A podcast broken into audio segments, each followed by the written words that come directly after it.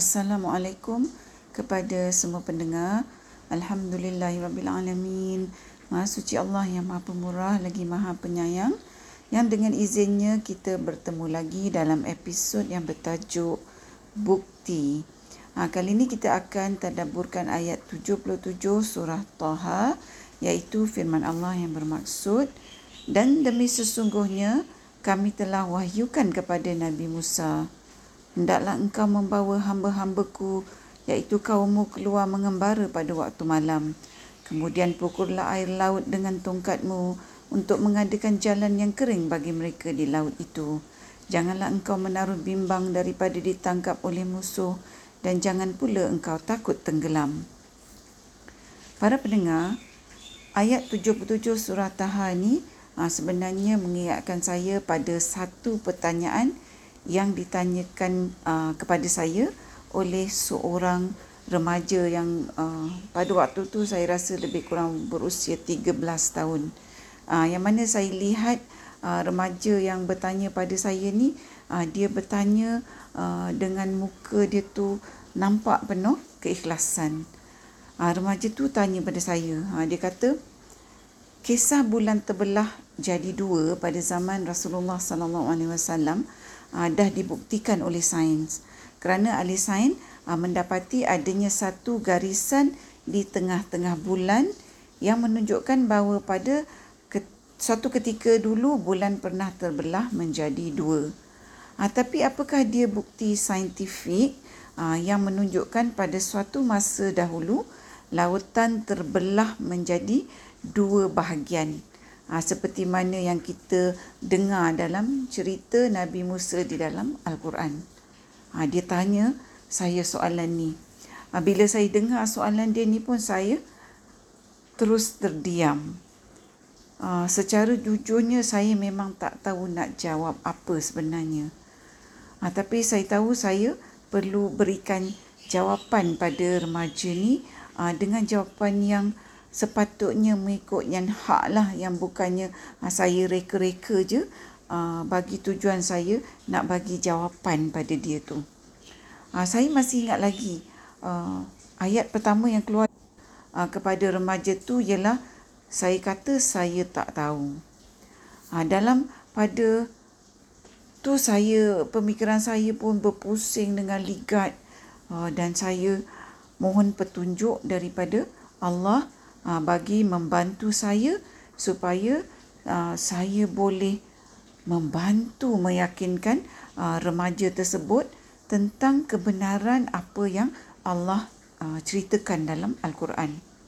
Maka dengan kehendak Allah, Allah memberikan jawapan pada remaja tersebut apabila saya mula terfikir apa yang dikisahkan dalam ayat 92 surah Yunus iaitu jasad Firaun yang Allah kekalkan sebagai bukti bagi orang-orang yang terkemudian.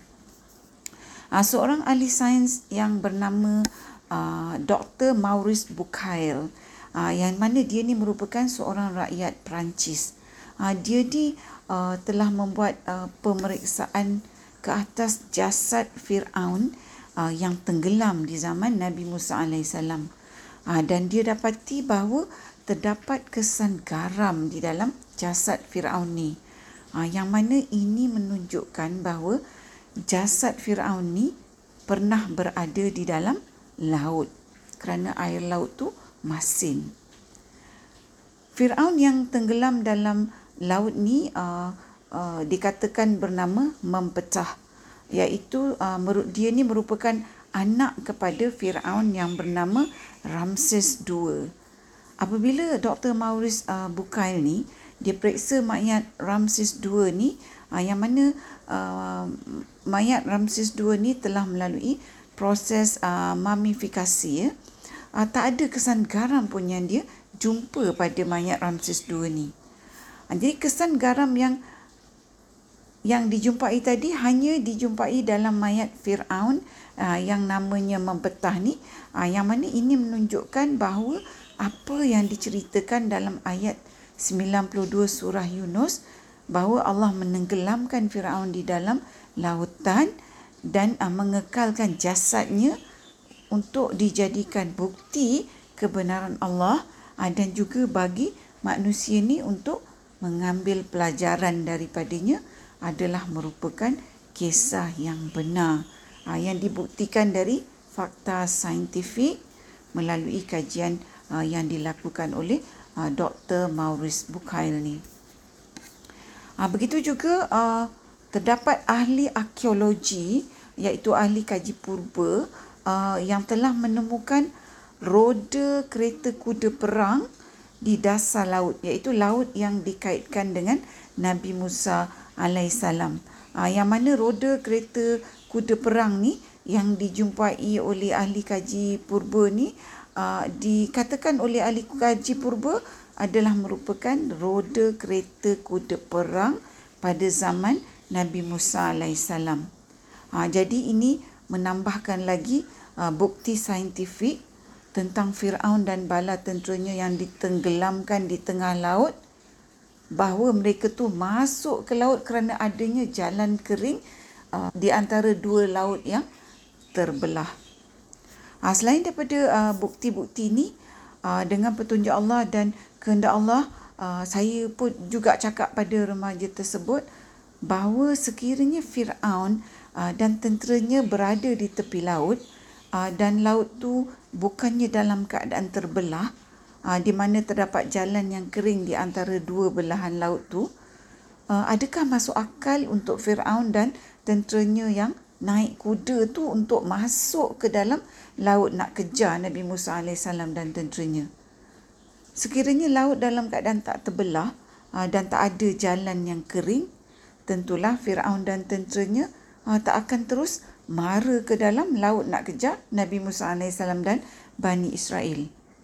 Ha, begitu jugalah sekiranya laut tu tak terbelah dan tak ada jalan yang kering yang membolehkan Nabi Musa AS dan uh, Bani Israel pergi ke daratan uh, di sebelah laut yang satu lagi tu, sudah tentulah Fir'aun dan tenteranya akan dapat menangkap Nabi Musa AS dan Bani Israel. Ha, kerana seperti mana yang kita dah tadaburkan dalam ayat 60 dan 62 surah Ash-Shu'ara di mana Bani Israel telah pun berputus asa apabila uh, mereka melihat Firaun dan bala tenteranya uh, datang menghampiri mereka. Uh, kerana pada ketika itu mereka berada antara Firaun dan lautan. Uh, yang mana ini menunjukkan bahawa pada ketika itu laut belum terbelah lagi. Ha, hinggalah Allah memerintahkan Nabi Musa AS memukul laut dengan tongkatnya seperti yang dinyatakan dalam ayat 77 surah Tahani. Ha, begitu jugalah ha, kalaulah laut tu faktanya tak terbelah maka kalau Nabi Musa AS dan Bani Israel ha, memilih untuk meredah lautan tentulah kisah laut terbelah ni akan mengisahkan secara hukum akalnya bahawa Bani Israel mati meredah lautan. Dan Firaun dan tenteranya yang tak meredah lautan tu akan melihat bahawa Bani Israel dan Nabi Musa AS serta saudaranya Nabi Harun AS mati tenggelam di dalam lautan. Tapi hakikatnya ini bukan sejarah yang berlaku. Firaun dan tenteranya yang tenggelam manakala Nabi Musa AS dan Bani Israel melihat Firaun dan tenteranya uh, tenggelam. Uh, yang berlaku iaitu seperti mana yang Allah firmankan dalam ayat 65 dan 66 surah Asy-Syu'ara yang bermaksud dan kami selamatkan Musa dan orang-orang yang bersertanya semuanya dan kami tenggelamkan golongan yang lain itu. Para pendengar, saya percaya bahawa uh, banyak lagi penakulan saintifik yang kita boleh buat. Uh, kita boleh fikirkan yang menunjukkan bahawa laut sememangnya terbelah seperti mana yang Allah beritahukan kita uh, dalam kisah Nabi Musa AS uh, dengan Fir'aun ni. Uh, seperti mana yang Allah nyatakan dalam Al-Quran bahawa sesungguhnya kalam Allah selamanya tidak sesekali dapat dipertikaikan kebenarannya. Para pendengar yang dihormati, setakat ini dahulu perkongsian tadabur kita buat kali ini mudah-mudahan kita mendapat manfaat daripada episod kita kali ini dan semoga Allah izinkan kita bertemu di episod yang seterusnya. InsyaAllah. Assalamualaikum. Sekiranya anda merasakan bahawa perkongsian tadabbur bersama Dr. H ini memberikan manfaat kepada anda, saya ingin mengajak anda untuk menyertai saya bergabung usaha menyemarakkan amalan tadabbur Quran dengan memanjangkan perkongsian ini kepada orang lain serta jangan lupa untuk tekan butang follow untuk mengikuti episod-episod yang seterusnya. Subhanallah walhamdulillah wa la ilaha illallah wallahu akbar. Subhanallah walhamdulillah wa la ilaha illallah.